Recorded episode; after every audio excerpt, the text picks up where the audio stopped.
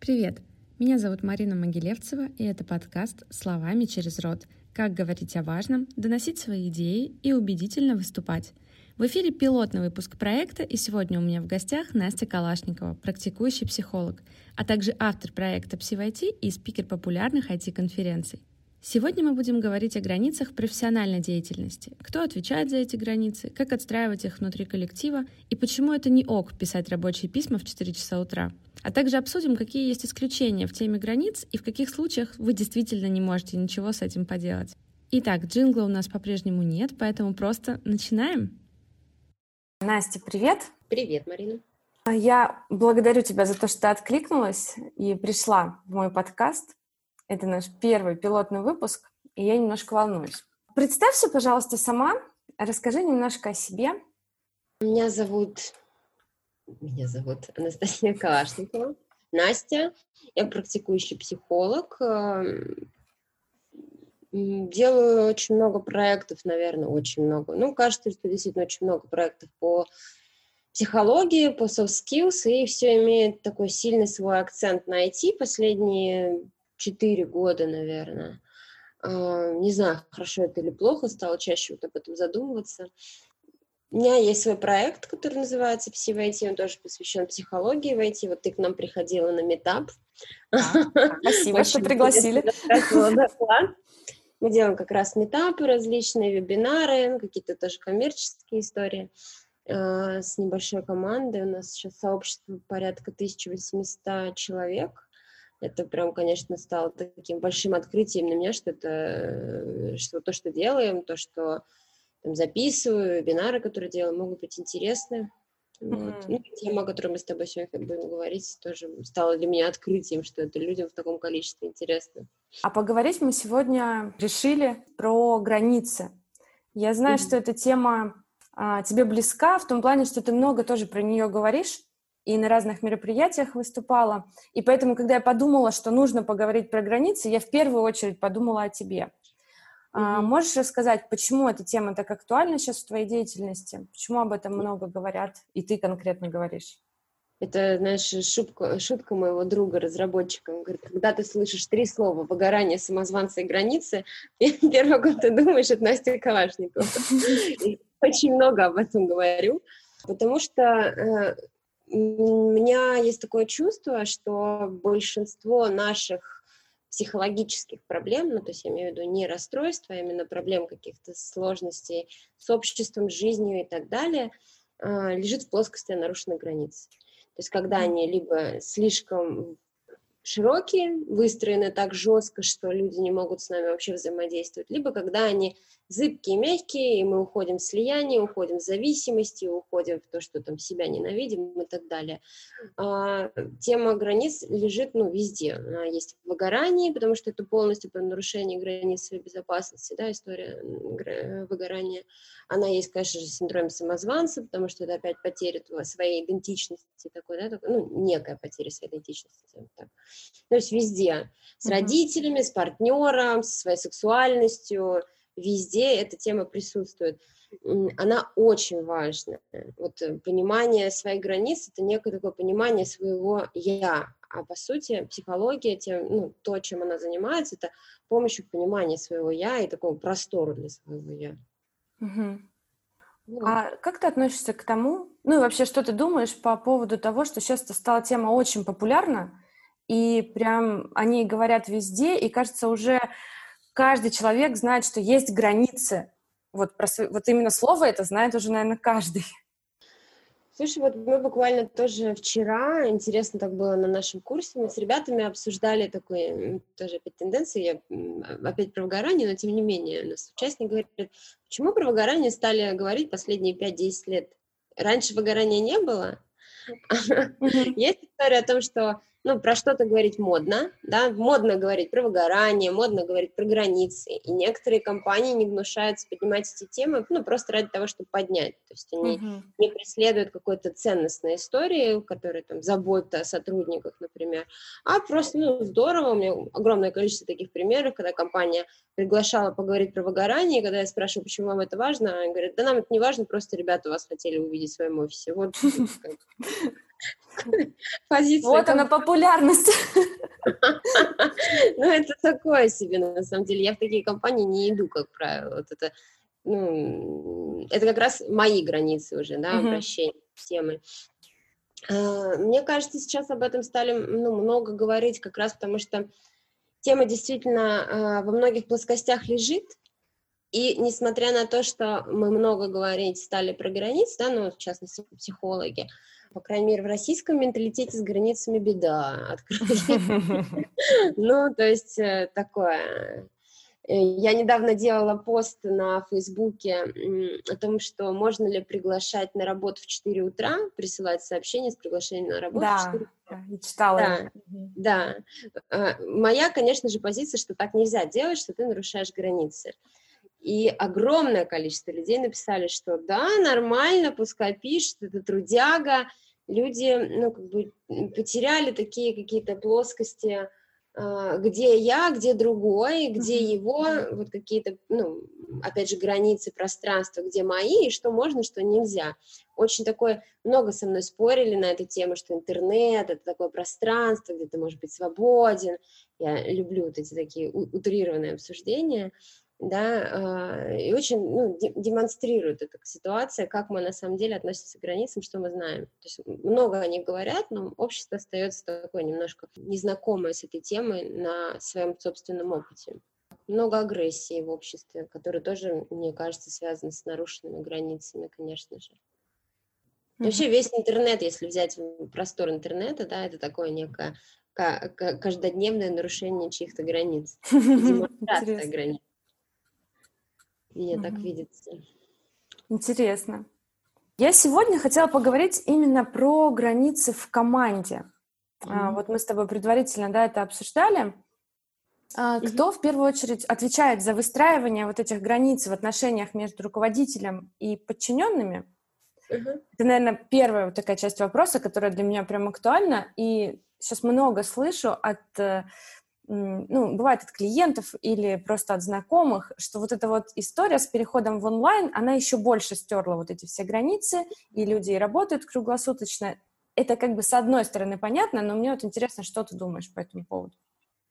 Ну вот то, что люди с переходом онлайн больше стерли границы, да, это, говорю, интернет, большая история нарушенных границ, да, потому что мы любим отправлять вот там те же письма по ночам, да, и часто такая позиция – но я отправил письмо, это его дело, читать или нет, как это я нарушаю его границы. Но это же не так, потому что человек видит, что ты ночью отправил ему письмо. В любом случае какой-то фактор тревоги срабатывает, или какой-то фактор, там, господи, опять этот хаос-менеджер пришел, пишет мне письма по ночам. За границы отвечает каждый сам. Ну, то mm-hmm. есть вот руководитель отвечает за свои границы, сотрудник отвечает за свои границы. А, разница будет в том, что есть такое понятие, как профессиональные границы, да, то есть на что я имею право в своей профессии. Есть то, на что я имею право как человек, да, там как там, не знаю, чей-то сын, чей-то муж там, или жена, а есть какие-то профессиональные истории. А, и вот, конечно, у сотрудника и у руководителя в этом контексте может быть разница. Да, то есть э, в рамках моих границ может быть принимать решение об увольнениях, в рамках границ сотрудника, который как бы может как угодно, ему кто-то не нравится, он не может такие решения при, э, принимать.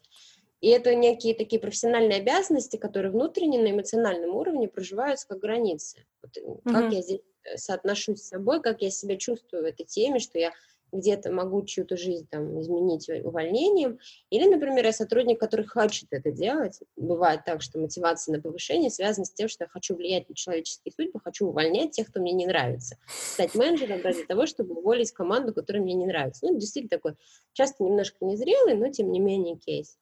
И вот это тоже про границы. Я хочу вершить судьбы, я хочу, чтобы все было так, как я хочу отстроить свою границу как раз таким образом, чтобы мир выглядел ровно так, как я его себе придумываю. Это очень такая интересная история.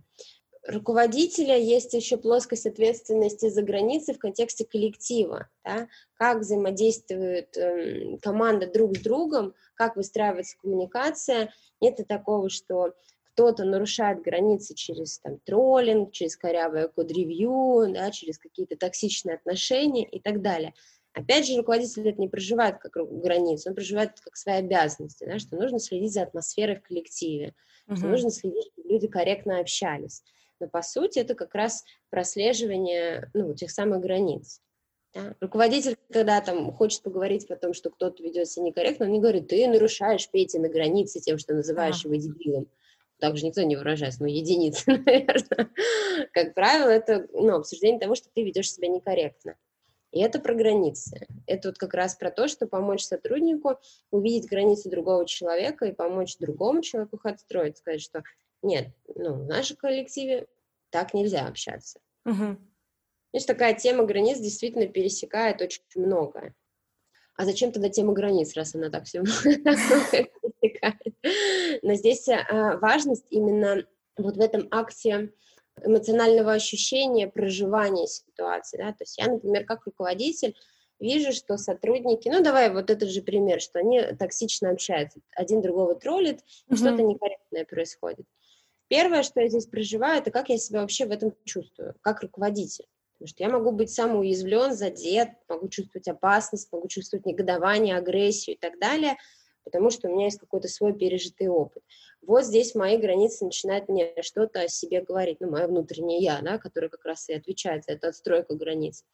Дальше я принимаю решение, ну, входить мне в эту ситуацию или нет. И здесь я демонстрирую опять свои границы либо мягкими, либо твердыми, либо гибкими, да, угу. когда я либо говорю, нет, я не хочу туда вылазить, пускай они сами разбираются, это не моя история, или там, я не хочу туда влазить, потому что я боюсь, а вдруг они меня сами начнут обижать, а я руководитель, мне нельзя читать, терять свой авторитет. Ну, и начинается какая-то вот демонстрация, да, этого решения в этом как раз вот а, как я с этим соотношусь, как я в этой теме себя чувствую. Здесь вот я начинаю чувствовать, это нарушает мои границы, что команда так себя ведет, или для меня это окей, вообще мои границы никак не затронуты. Далее, например, мои границы не затронуты, но я вижу, что моего сотрудника это разрушает, что он плохо работает, ну, не разрушает, утрированно, да, но у него происходит спад продуктивности, он говорит о том, что ну, мне так нехорошо. Я вижу, что границы сотрудника нарушаются через вот это его проживание, что мне нехорошо, мне больно, мне плохо, я не хочу так. А мне окей, с моими границами все хорошо. Далее я как руководитель принимаю решение.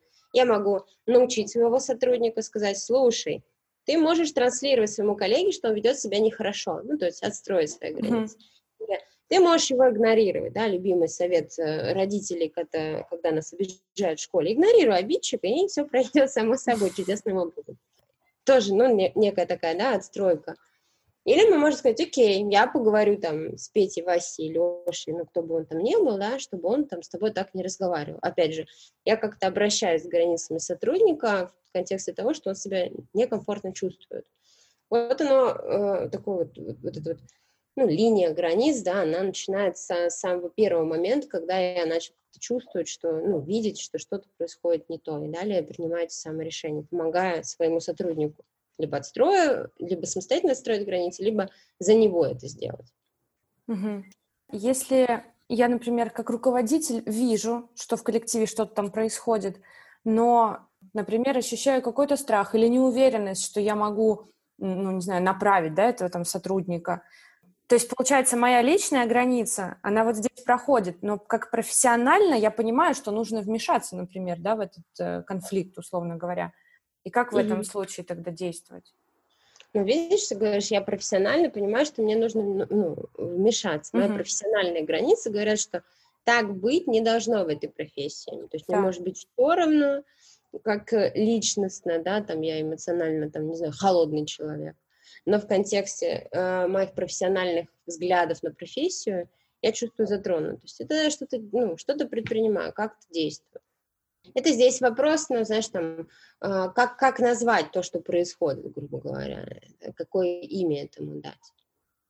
По сути, ситуация, когда э, руководитель там, может не вмешаться э, в такие Э, ну, нарушенные процессы в команде, да, когда именно регулярно нарушаются границы. Но это вот опять же там корявый код-ревью, когда кто-то кого-то оскорбляет или кто-то троллит какие-то, mm-hmm. не, дает комментарии в код-ревью, которые не направлены на улучшение, да, такие побуждающие холиварные какие-то вопросы. Это нарушение границ за счет того, что ну, это манипулятивные действия такие из разряда эмоционального, ну, ну, из разряда эмоционального насилия, еще будем называть, как оно есть. Если кто-то кого-то напрямую оскорбляет, да, обижает, там, э, токсит очень активно, если кто-то регулярно опаздывает на встречи, вся команда приходит вовремя, но кто-то регулярно опаздывает, это нарушение границ команды. Да? У команды же тоже, как у живого организма, есть свои границы. Если, например, э, кто-то приходит там, ну, запахом пота, запахом какого-нибудь лука, алкоголя, это тоже нарушение границ. Угу. Об этом очень неудобно говорить, но это тоже нарушение границ. И вот оно как бы, вот это вот, вот все темы, где я как руководитель я могу сюда не вмешиваться. Это их какие-то там, знаешь, как любят некоторые айтишники, говорят, ну там что я буду, сопли им вытирать? Вот это какие-то там процессы, в которых есть переживания, эмоции, да, вот какой-то, где нужно говорить как раз, где нужно mm-hmm. с людьми выстроить диалог. Но это все темы, которые демонстрируют так или иначе границы, и я как руководитель принимаю решение, хочу я с этим соотноситься или не хочу. И через это хочу, не хочу, могу, не могу, надо или не надо, я определяю свои границы. Я могу руководителем быть с очень жесткими границами, которого вот это все вообще не интересует, где появляется дистанция. Да? Жесткие границы — это как раз такая большая непробиваемость. Очень многие люди стремятся к жестким границам как раз потому, что типа, я ничего не чувствую, меня ничего не волнует, мне все ок, mm-hmm. а остальные там типа лесом идут. И вот я такой руководитель. И тогда у меня в коллективе вообще что угодно происходит. Как они хотят, так они и взаимодействуют между собой. Mm-hmm либо я руководитель там с мягкими границами, я постоянно выпадаю, чуть какой-то конфликт в команде, я обязательно во все вмешиваюсь, я вообще не даю команде самостоятельно решить ситуацию, потому что я в конфликте не могу пребывать. Я начинаю переживать, начинаю думать, ой, я, наверное, плохой руководитель, мне нужно срочно к ним прийти, все решить, с каждым посидеть, каждому сказать, что он хороший, вот это вот такая, знаешь, тоже Какие-то э, детско-родительские, как будто истории. Детско-родительские отношения, да. Ну, либо гибкие, когда я знаю, где промолчать, где не влазить, я знаю, где нужно вот подойти. Кстати, вот про интернет, онлайн, переход и так далее. Знаешь, тоже многие руководители столкнулись с опасением, а как наши сотрудники будут работать из дома. И когда я спрашивала, о чем твои переживания на самом деле, многие говорили, я боюсь, что я не смогу ими управлять, что mm-hmm. мне надо видеть, что они сидят и работают такой гиперконтроль, да, это же тоже про границы вообще-то. Как я, доверяю ли я своей команде, уверен ли я в этих людях, что они могут работать, либо мне нужно обязательно подходить, подпинывать, там что-то, опять же, там слюнявчик приносить и так далее. Такое играю в родителя, который контролирует, что домашнее задание будет сделано. Я работаю не со взрослыми людьми, которые за свою работу получают деньги, а я работаю с детьми, которым нужно регулярно напоминать, что контрольная в пятницу, ну, там, релизы в пятницу лучше не делать, тем не менее, да, там какое-то мероприятие у нас вот-вот. И очень многие э, руководители вот поплыли в этом плане в своих границах, что забирается власть, забирается фактор контроля, а через что я буду тогда вообще проживать, что я руководитель, если мне не нужно напоминать этим людям о выполнении ими задач. Mm-hmm. Очень интересная тема. Очень... Некоторые руководители, э, ну, с которыми, опять же, я э, общалась, они как-то, знаешь, такие ой, а правда же, а что у меня сотрудники без меня не могут работать? И оказывается, что сотрудники без меня могут работать, я без них не могу работать. Меня без них нет. Вот они, mm-hmm. мягкие границы, где я слит воедино со своей командой, не ощущаю себя без них вообще. А я сейчас еще подумала, что вот этот вот э, гиперконтроль и какой-то микроменеджмент, это же лишает сотрудников э, чувства ответственности за то, что они делают. То есть, кажется, если меня так сильно контролируют и каждую мою задачу перепроверяют, то, в принципе, ну, я могу делать там как-то какие-то ошибки, еще что-то. То есть mm-hmm. меньше ответственности. И это одно за другое. А вот такой руководитель видит, что эти что ответственности мало, и начинает еще больше усиливать. И мне кажется, перекос просто как снежный ком. Да, да, да, конечно, когда руководители перебарщивают с контролем, действительно сотрудники ну, не учатся э, быть самостоятельными. У них нет в этом потребности тоже. Руководители есть, которые любят обязательно со всеми кандидатами проводить финальное собеседование. Финальное слово обязательно за ними. Они даже не понимают, что вот их там средний руководитель, да, средний менеджмент, они за счет этого ну, часть ответственности себя снимают, потому что они понимают, что, ну, если что, там есть конечная крыша, это его решение будет. Uh-huh. И он не растет. Можно на некоторых менеджеров по подбору, не менеджеров по подбору, а руководителей, которые занимаются подбором, а, посмотреть там, ну, в трехлетней динамике, они вообще не растут как, как подборщики, ну, то есть как, как люди, которые занимаются подбором персонала в свою команду. Это же очень важный hard skills для руководителя. Они не растут, потому что есть кто-то, кто за них примет финальное решение. Опять же, очень часто это, конечно, там топ-руководители или там, гендиректора стартапов, где они свои деньги вложили и хотят увидеть вот то самое финальное, они не замечают за этим проблемы. Они не видят, что это действительно мешает команде расти. Но здесь понятно, здесь вопрос границ уже ну, с деньгами, да, моих материальных, что эти люди примут не то решение, я могу потерять деньги насчет, ну, за счет подбора неудачного, и для меня это сложно приживать. Мои границы здесь начинают пошатываться. И я mm-hmm. как-то с этим обращаюсь. И я либо иду в какую-то отстройку, что нет, я буду сам принимать решения, выстраиваю длинные, ой, длинные, жесткие, длин, ну, длинные, почему бы не жесткие границы. Либо я иду, например, ну, там, в ту же терапию или коучу, разбираясь с этой темой, что э, мне тяжело рисковать, я боюсь, да, там, за свой бизнес, и тогда рас, расту как менеджер, менеджер. Ну, потому что без риска бизнес невозможен, к сожалению. И угу. порой без траты денег лишних. Действительно, получается, границы буквально в каждом, в каждой коммуникации, в каждом взаимоотношении. И вот, как ты говоришь, и с деньгами границы, и в бизнесе риск, не риск, и рост, не рост. Если бы мы сейчас могли вернуться к границам вот внутри команды, есть ли какая-то профилактика нарушения границ? Вот когда приходит, может быть, например, новый член команды, и вот, ну, и я, например, как новый член команды, и не хочу сразу показывать, что какие-то у меня железобетонные границы, ну и чтобы не провисло это все. Может, mm-hmm. рекомендации у тебя есть? Слушай, хорошие ну, в контексте профессии границы, ну, в контексте работы, да, а, это прозрачные бизнес-процессы когда я четко проговариваю, я как руководитель, например, новичку проговариваю, где у нас что находится, там, где туалет, кто за что отвечает, куда ему идти, смотреть и так далее. Если я попадаю в компанию, где этого нету, я как новичок все это спрашиваю. Ну, то есть я сам отстраиваю здесь новичок самостоятельно это плохо делать, ну, то есть это трудно, это про невыстроенный бизнес-процесс компании, а, но тем не менее, это история уже моих границ, мне нужно понимать, знать, где то, что для меня будет важно в первые дни. Не надо весь офис ходить исследовать, для себя, например, понимание, да, там, что ну, в любом случае человеку важен туалет, да, там, кухня, если это особенно там полный день, ну, и рабочее место. И к кому я могу обратиться по тем или иным вопросам. Вот это вопрос такой и мы часто ждем, что нам все скажут, что придут, но вот бывает так, что здесь не построена какая-то ситуация. Хорошие выстроенные границы заключаются в прозрачности. Я понимаю, где мое, а где другого. Понимание это происходит не путем того, что я что-то посидел, подогадывался, там, попредставлял себе, схемки порисовал, а я как бы говорю словами через рот с людьми, обсуждаю, как оно, что происходит, почему, куда, какие от меня ожидания и так далее. И вот так я отстраиваюсь. Mm-hmm. Да, да, задача компании здесь помочь сотруднику это выстроить. А вот э, в уже сложившемся коллективе, если я как сотрудник чувствую какое-то нарушение границ со стороны руководителя, такого плана, знаешь, там, как звонки, например, какие-то выходные дни по рабочим вопросам, и не когда это там предварительно, да, мы условились, а когда это спонтанно, и мне точно там руководитель требует какой-то ответ – и вот здесь у меня такой вопрос.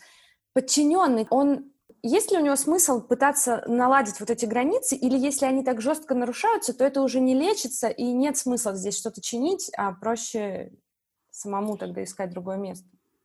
Ну, смотри, отстройка границ в первую очередь происходит в том, что мы коммуницируем, ну, то есть мы говорим, что к чему и почему. Если я сказал руководителю о том, что мне там не устраивает и так далее, ну, я, по сути, от, это отстроил свои границы. Если я не сказал, уволился, я тоже их отстроил, но я не проработал эту тему. То есть я не попытался с этим как бы разобраться, помо- э, помогая другому, но тоже увидеть мои границы, да. Uh-huh. Я просто спрятался от этого, избежал проблемы. Когда меня там назойливо звонит руководитель, история про то, что я могу сказать, это вот знаешь, в границах вот это вот понимание, я могу говорить о том, что мне надо, что не надо, что мне хорошо, что нехорошо. Вот это вот про то, что я имею право транслировать свое нет или свое да. Угу. И как бы мы часто об этом забываем. Мы думаем, ну он же руководитель, я поэтому а. должен отвечать, должен терпеть. Это не так вообще. Абсолютно неправда. Ты имеешь право говорить. А он имеет право тебя не услышать. Он имеет право сказать, это твои проблемы, что ты по ночам спишь, я хочу тебе звонить.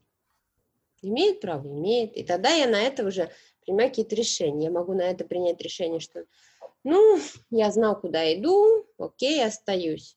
Угу. Да, мне плохо, больно, но, пожалуй, пускай так. Либо я могу принять решение, что нет, я чувствую, что мне плохо, что каждый раз, когда он мне звонит, у меня по камушку из моих границ высыпается. Скоро я разрушусь. Угу. Забота о себе говорить говорить о том, как со мной можно и как со мной нельзя.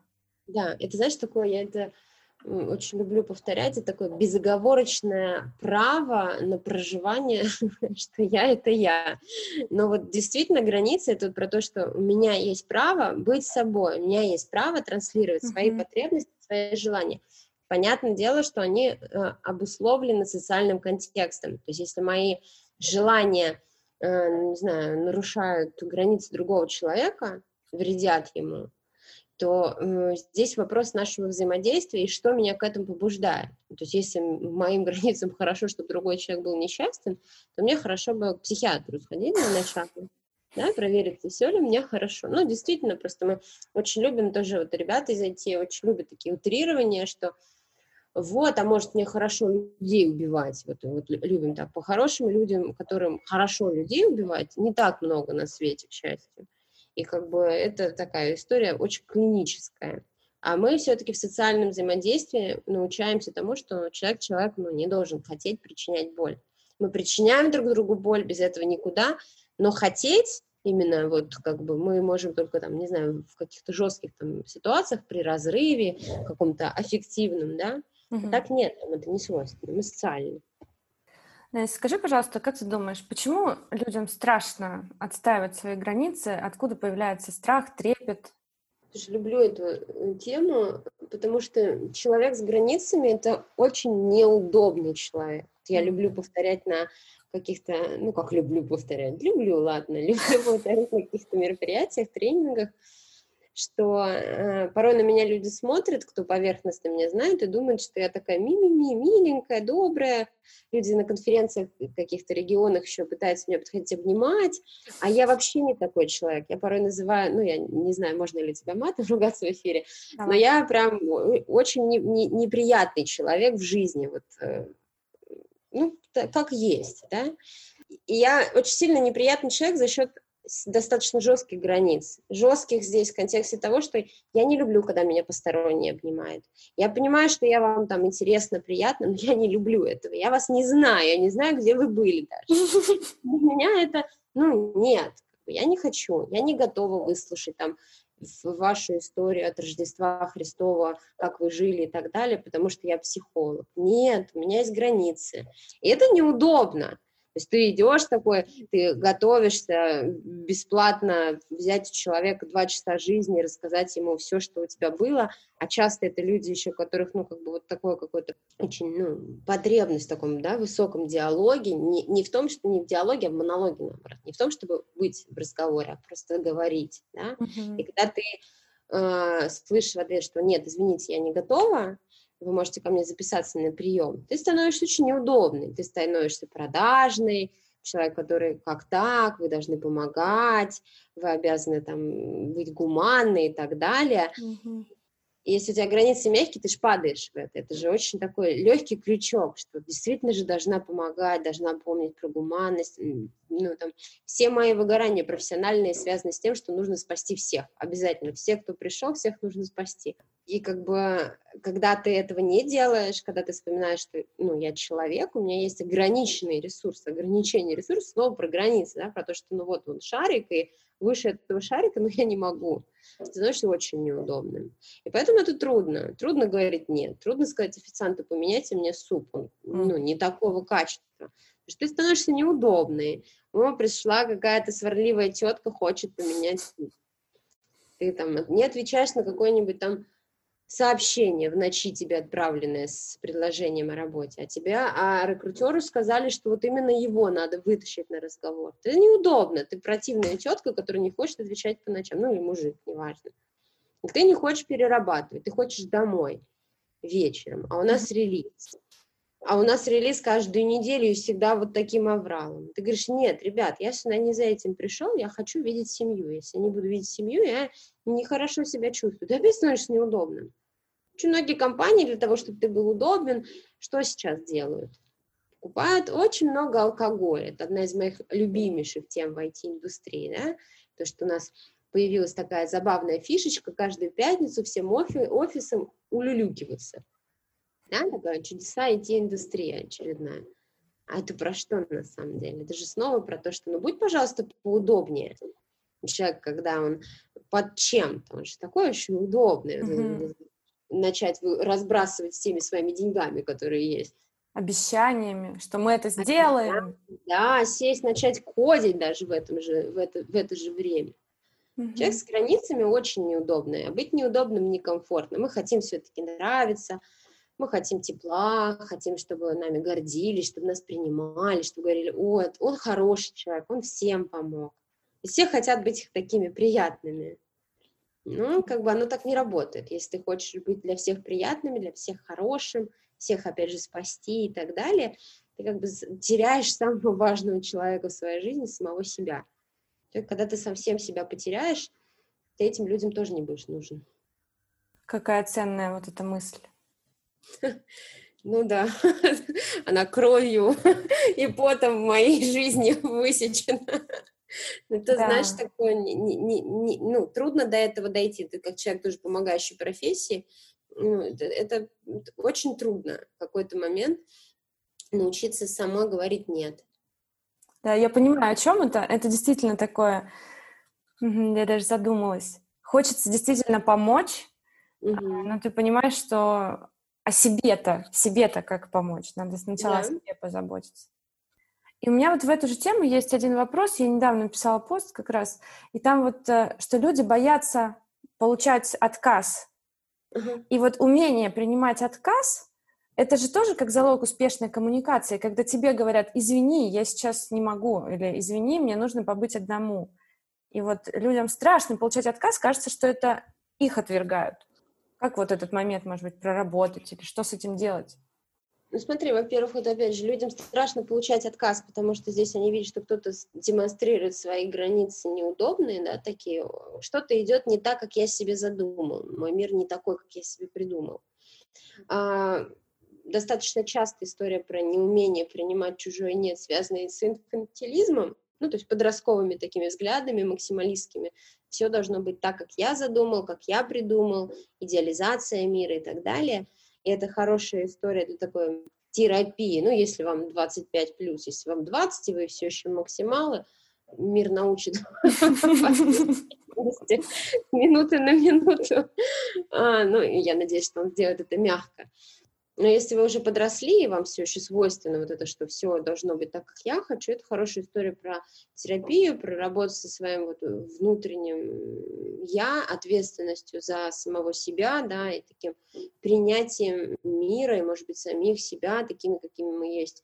Это история проработки своей коммуникабельности, достаточно часто самооценки, да, потому что мы нет, mm-hmm. не умеем принимать еще и так болезненно проживаем, когда у нас ну, низкая, как правило, самооценка такая, что сложно. И, кстати, при высокой тоже, когда у нас э, самооценка ну, чрезмерно завышенная, мы отказ тоже проживаем болезненно, потому что там уже включается нарциссическая история, нарциссу отказать вообще же нельзя, противозаконно. И как бы ну, человек рассыпается на фоне вот этого нет, потому что он считает, что он, он всегда имеет право получать mm-hmm. так, как он хочет. Опять же здесь, да, если, ну, не смотрим клиническую историю, клиническая история там про работу с каким-то там КБТ, может быть, терапевтом, который поможет, когнитивно-бихевиоральным терапевтом, который поможет в проработке этого вопроса. Если это все-таки про норму, да, если это история про то, что ну, меня немножко где-то вот поплыл, да, как-то вот э, попутал, проработка своих э, коммуникативных навыков, это проработка, опять же, там, своей идентичности, для этого, кстати, хорошо помогает чтение художественной литературы, хорошей художественной литературы. Я вот очень часто на курсах своих рекомендую читать русскую классику, и вслух причем. Если развивать хотите коммуникабельность, читайте русскую классику вслух. О, Прям вот, вот это лайфхак. Это очень круто помогает и речь развивать, артикуляцию, да, когда хорошая артикуляция говорить легче, ты начинаешь как бы лучше излагаться. Русская классика, она такая, ну, многогранная, особенно да, такой Достоевский, братья Карамазовы, там, у которого там одно предложение на 17 строк, но ты за счет этого, да, научаешься говорить. И за счет того, что ты проживаешь эти вот истории героев, да, не на своем опыте болезненном учишься, ты можешь немножко поапгрейдиться. Ну и работа со своим эмоциональным интеллектом, конечно, тоже тема сейчас очень такая муссированная, активная, огромное количество книг на эту тему – прислушивание к своим чувствам, к своим желаниям, к своим потребностям. Вот оно ровно все про то, чтобы э, ну, в этой теме научиться быть с чем-то нет. Угу. Вот. Тут, наверное, я хочу плавно немножко перейти как раз к твоим проектам, да? Как бы можно было подкачать бы эти границы? Может быть, ты тогда расскажешь нам? Слушай, ну на самом деле мы действительно ну, я на всех своих курсах, на всех семинарах и платных, и бесплатных, и на вебинарах постоянно говорю про границы. Я, я очень в этом плане неудобный человек, и у других хочу быть неудобными. Может быть, я хочу, чтобы люди меня реже обнимали, поняв, что это нарушение границ. А, но тем не менее. И вот, да, в августе у нас стартует э, тренинг, онлайн-тренинг по личным границам. Он будет длиться 14 дней и будет полностью направлен на проработку этой темы. То есть мы начнем с того, что будем исследовать, что такое границы, что такое мои границы, что такое границы другого человека. Мы будем исследовать границы своего тела, потому что это одна из таких ну, фундаментальных историй. У нас будет отдельно прям тема о том, как говорить нет и как принимать нет, именно в рамках курса, как э, обращаться с манипуляцией, конечно же, да, как не быть жертвой, в отношениях, это тоже про границу. Ну, такой вот он достаточно масштабный, 14 дней, эм, будут регулярные задания, будут регулярные видео-встречи, кол-встречи со мной, я буду отвечать на вопросы. Кажется, проработали, мы очень долго готовим этот тренинг, ну, его давно ждут наши ребята, кто активно следит, очень давно просит.